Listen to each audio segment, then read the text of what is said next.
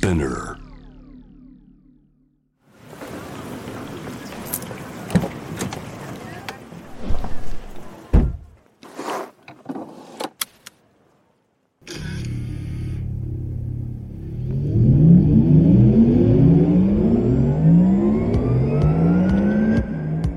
人生の中で絶対に叶えたい夢のリスト Bucket List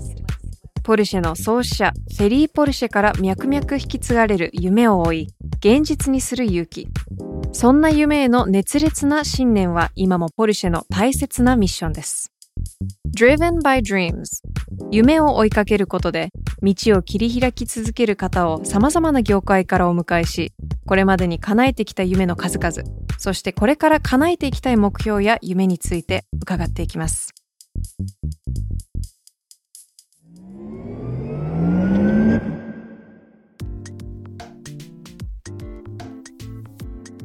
バケットリスト Driven by Dreams Powered by Porsche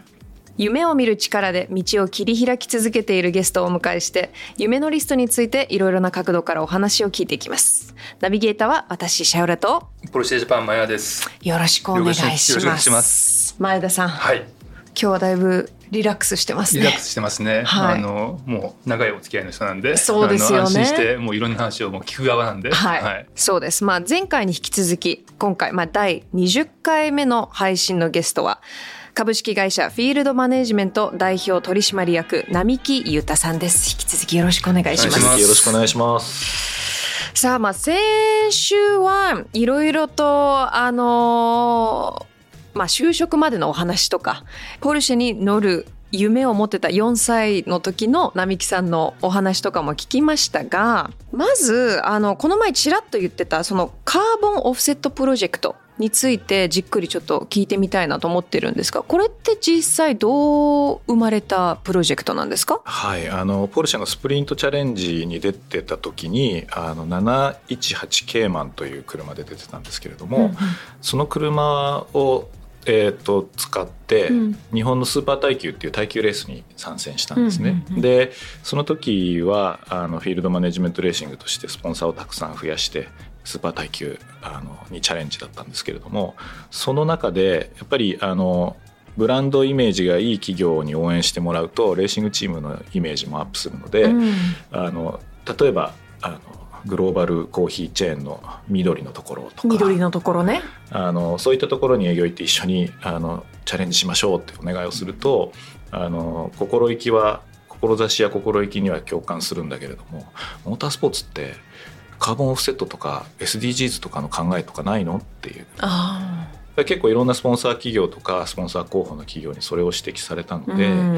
えー、ともう一度フィールドマネジメントレーシングとして活動する時はうん。前田さんに相談して、うん。カーボンオフセットのコンセプト入れられませんかねって、うん。で、えー、とそこからの議論で2022年の彼らカップジャパンではおそらく世界で初めてだと思うんですけれどもモータースポーツでカーボンオフセットをする、うんポルシェインパクトという仕組みを使って、えーモータースポーツをやってみるという試みを今年始めています。うん、でこのポルシェインパクトっていうのはどういったものになるんですか前田さん。今回のモータースポーツでいうと今15台ぐらい走ってるんですけどその15台が年間走る距離で、えー排出される CO2 を金額に変えて、うん。その金額を J クレジットっていう制度があるんですけど、はいはい。それで例えば日本の、まあ、植林活動とか、うん。あのそういった環境保全の活動に、えー、と貢献するようなプログラムですね。うん。それって、まあ、素敵なプロジェクトじゃないですか。はでコンサルをやられている並木さんからするとそういうなんでしょう環境だったりとかそういう意識の大切さっていうのはどう感じてますか？あのその意義はもちろん共感するし、うん。その意義について語るプロはいると思うんですけどでもなんかそれをやっている企業を応援したいという会社や、うん。あのユーザーの人たちが増えてることはすごく感じてて、だからそのポルシェもあの車を走らせて販売しての仕仕事なんですけどそういうのを気にする人たちにも応援されるような会社になってほしくて、うん。ぜひ一緒にやりたいなと思いました。うん。僕もこのポルシェジャパンに入って、まあ、マーケティングでモータースポーツを運営してるんですけど、うんうん。やっぱりその僕たちのモータースポーツをもっと日本の人に知ってもらいたいって思ってるんですけど、うん。まあ、一方でね、僕たちは EV をこれから出していくっていう話もある中でモータースポーツは、まあ、いろいろガソリンを使ってあのすごい白熱した戦いがあるんですけどそう,、まあ、そういったちょっとね矛盾したところもあるんです、うん、でそういった思いをやっぱり誰かに話したいなと思っててちょうど並木さんと出会って、同じあのなんていうんですかあの共感するポイントがいっぱいあったんで、まあ、ぜひってことで今回の取り組みを始めさせてもらいました。うん。でも本当なんかあのそのモータースポーツっていうそのイメージの違いっていうのもありますよね、うん、その日本でのモータースポーツ VS、まあ、ヨーロッパの人の、まあ、見え方というかそれはどう感じてますか？ヨーロッパはもうジェントルマンスポーツの一つですよね、うん、ヨットのレースがあって、ね、えーと、乗馬があって、うん、そしてモータースポーツがあって。そのイメージと日本のモータースポーツにはあの違いがあるんで、うん、そこはねなんか両方のいいところを合わせた世界観を日本で作ってみたいなと思ってます、ね、本当おっしゃる通りですよね。なるほどね。まあいろいろちょっと私も楽しみにして見てますよ。ぜひ見に行ってください。はい、はい、ぜひぜひ。あ、さっきと行ったことない。ないです。あ、それはいい時に一回、はいねええ、ぜひぜひ。じゃあみんなで。富士スピードウェイだったら近いですね。うん、行きましょう。楽しみにしてます。で、まあ、並木さん、まあ、この番組、バケットリストっていうタイトルがついてるんですけど、まあ、前回は、まあ、4歳の時にね、絶対僕はポルシェに乗るんだっていう夢は、まあ、叶えました。で、まあ、自分の、まあ、会社の起業っていう、まあ、一つの大きな夢だったとは思うんですけど、それ以外に今までで、こう、あ、よっしゃ、やったぞっていう、こう、バケットリストをチェックオフしてった夢とかってありました？うんあまあそのあれですよね。モータースポーツ参戦もそうでしたし、会社で言うと今回その会社作って13年経って、うん、でずっと戦略とか作戦とかを立てる作業をしてきてかっこよく駆け抜けるみたいな作戦を、うん、それをずっと表現までやりたい。それを映像にするとか、それをイベントにするとかでそれをさらにまたもう一回あの見直してさらに翌年よくするみたいな、だからその表現の部分までやりたかったんですけど、うんうん、それをできる体制に今回フィールドマネジメントとクリエイティブエージェンシーをくっつけて、うん、えー、とできるようになるなったなったところみたいな感じですね。なったところ、うん。うん。ちなみにそのなんかあの今日ちょうど私インスタグラムを見てたら、あのなんかお医者さんが、まあ、語ってたんですよその夢に関して。で医者の視点からなんか自分が持っている目標ゴールとかって、あんまり人に言わない方がいいっていう動画があったんですよ短いね。で実は人間の脳ってこう自分の夢はこうなんだこういうことを達成したいんだっていうことによってちょっとドーパミンが出ちゃうとそこで。でだんだんそのドライブがなくなるみたいなことを、まあ、そのお医者さんは言ってたんですね。でもそれってどう思います？あの完全に反対を言う人もいるじゃないですか。夢はやっぱりいっぱい語っといてそこでいろいろ助けてくれる人が出てきたりとか。あでもタイミングかな。タイミング。やりたいこといっぱいあって全部言ってるとキリがないから。割といけそうだなっていうのを共有するしあとは頭の中にあれば言うか言わないかは別としてもう毎日の動き方が多分変わっちゃってんだと思うんですよね。自然と、うんうん、ポルシェでレースするって心の中で思ってれば前田さんとの出会いはより大事にするだろうし、うんうん前田さんとの会話の中にモータースポーツは出るだろうし、うん、あの思ってれば必ず自動的に自分がそっちの方向いていくし、うんうん、全ての決断がそっちに向くから、うん、あのだから叶うんだと思いますよ。なるほどね。並木さんのその活動を見ていると、まあ、もちろんその自分自身で叶えてきた自分の夢っていうものもあると思うんですけど職業からやっぱり人の夢を叶えていくっていうのがベースになってるわけじゃないですか。うんでその人のためにっていうのはどうその共感を持つとかその何を大切にしてますか？なんか結果一緒にフィールドマネジメントの歴史の中で長く仕事をした経営者の方々、うん、あのちょっと綺麗事じゃないですけど、うん、結構みんな好きなんですよ。うん、あのでその人がこうこうしたい大きなライブやりたいとか、新しい事業を作って会社のイメージを変えたいとかそれぞれ夢や志やゴールがあったんですけど、うん、なんかそれを本気でやろうとしてる人のそばにいると自分も興奮するし。で叶えてあげたくなるじゃないですか、近くにいれば。でこうこうのこういうのどうかなこういうのどうかなって言ってそれがまた役に立って彼がまた会社の中で力を持って夢を持って大きくなっていくみたいなのを見てるとあの楽しいですよね。で、ずっと一緒にいるわけじゃないんですけど、うん、あのずっと一緒にいるつもりでこう一緒にいる日々を過ごしているのは本当に楽しいです。うんでも確かに人からあのもらえる刺激っていうのは、自分の刺激にもなってきますよね。うんうんうん前田さんはいかがですか？そうですね。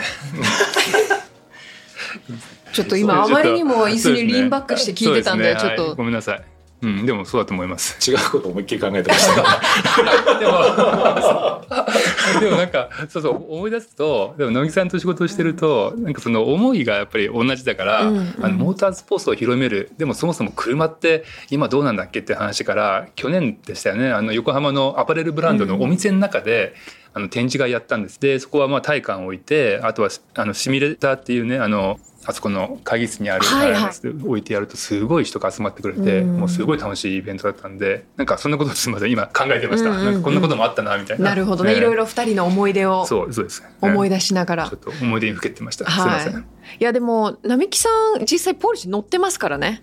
でこれねあのね私見ましたけど結構いろいろ乗ってましたねもう日々、ね、日々楽しいですよ。あの初めて夢が叶ったのが2014年に初めて自分で911を買ったんですけど、うん、ひたすら感激。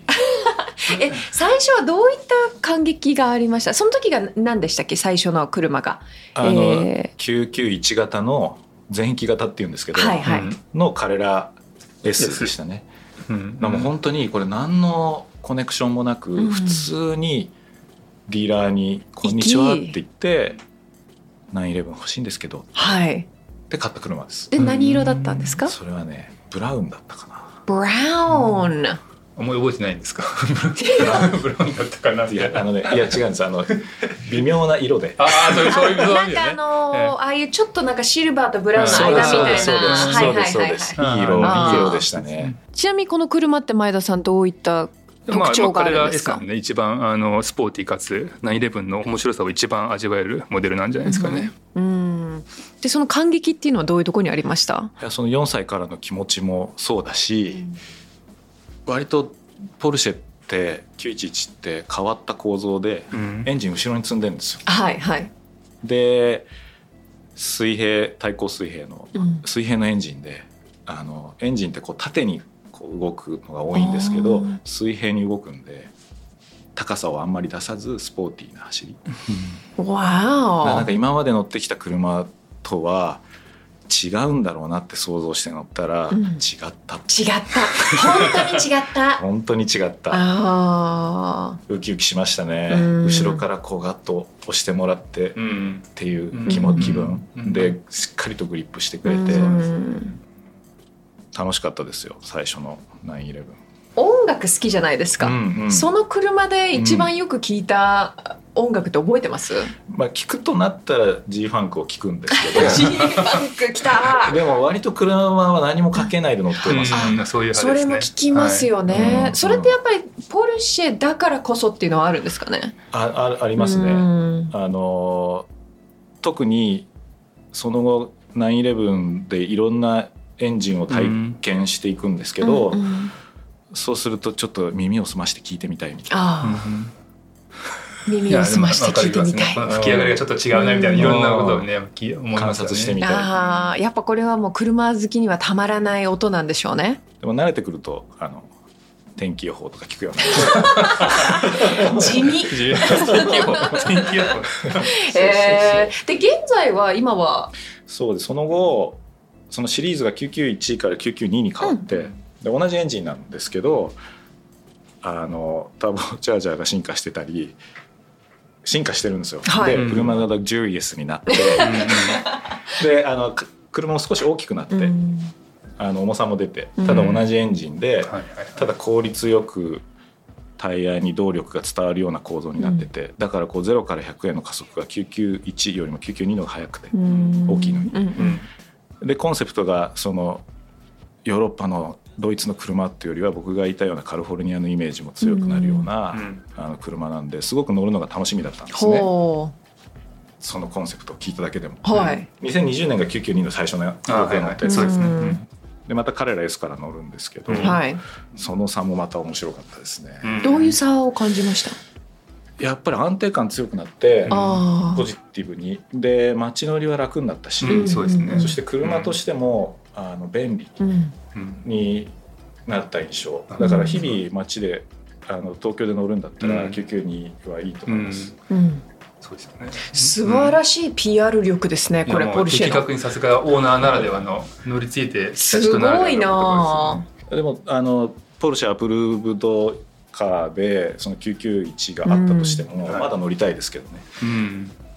あの運転してる感覚とかもっと強いんで。そうなんです991の方がちょっとアナログ感があるっていうかなんですがもちろん99にはもっともさっきおっしゃったように、はい、あのピシャッとした車なんですけど、表現表現が悪くて申し訳ないですけど。あのモデルを変えるごとにその走行性能も良くなるんだけど快適性も上がるんですよ。なるほどね。そこがポルシェのいいところですよね。うん家族と乗ることは増えましたよ。はいはい。992になって。あやっぱりそうですよね、うん。なんかワクワクしそうですね。ファミリーと乗るポルシェって。行くぞみたいな。そう始まりを感じる車です。ああ始まりを感じる車。一日の始まり、旅の始まり、レースの始まり。なんか乗ると新しいことが始まる、はい、気分になれる車なんですよね。でね私が一番面白いなと思ったのが並木さんは今後の車まで決めてますよねもう。これに乗ろうと思う。これに乗る予定だ、みたいな。エンジンのバリエーションがあるんですよ991って、はあはあ、で992型になってまた違うエンジンで乗ってみたいと思うと、うん、あれ乗ろうかなこれ乗ろうかな、うんワクワクしちゃって選んじゃうっていう。なるほどね。そのじゃあ今後のリストにはどの車を今入れてるんですか？自分のそのドリームカーというか。まあでもあの991の時にあのターボには乗ってないんでターボエンジンの車は乗ってみたいし、うん、まあそれはそれは一番大きな目標かもしれないですね。991のターボには乗ってみたいなっていう。でねまあそのターボに乗りたいそれをじゃあ自分の乗りたい車の夢ですけど今後の並木さんのバケットリストってそれ以外のどういうものが載ってるんですか？うんあのさっきちょっと話した戦略からクリエイティブまで、うん、で、えーと、もうより多くの作品を作っていきたいですね。だから例えば前田さんが、うん、えー、体感をこういう人たちにアピールしたいっていう気持ちがあったら、うん、じゃあこういうクリエイティブでこういうクリエイターをアサインしてこんな映像を作ってこんな場所で流してっていう様子を叶えてみませんか？みたいなのを何個も何個もあの作っていけることにワクワクしてるからなんかその戦略からクリエイティブまでの作品をたくさん増やしていくっていうのが今一番やりたいこと。わうん、ぜひ一緒にやりましょう。はい、お願いします。いやでも今日本当いろんな名言をいただきましたね前田さん。そうですね。素敵なあの経験をあの思いを語ってもらって嬉しかったです。最後に何かありますか？前田さん今後の。いやでも本当に今今回のあの聞けてないこといっぱいあって。実は僕ねあんまり普段は仕事の話ね、はい、あのが多いんで本当は今 J リーグの理事理事とかされてて、ね、そうですよね。スポーツ好きだしいっぱいあるんですよ。また出番が回ってきたら まあ、第2弾エピソード2で違うジャンルの話もさせてください。いやぜひそうですね、ね、じっくりと。はいでは並木さん本当に今回ありがとうございました。またありがとうございました。今回またねあの次回来てくれるの楽しみにしています、はいはい、よろしくお願いします。よろしくお願いします。今日はありがとうございました。ありがとうございました。さあこのプログラムはスピナーのほか Apple Podcast、Spotify、Amazon Music などで聞くことができます。ぜひチェックしてフォローして SNS でもシェアしてください。第21回目のゲストは N ハリウッドデザイナーの小花大輔さんです。お楽しみに。ではまた次回。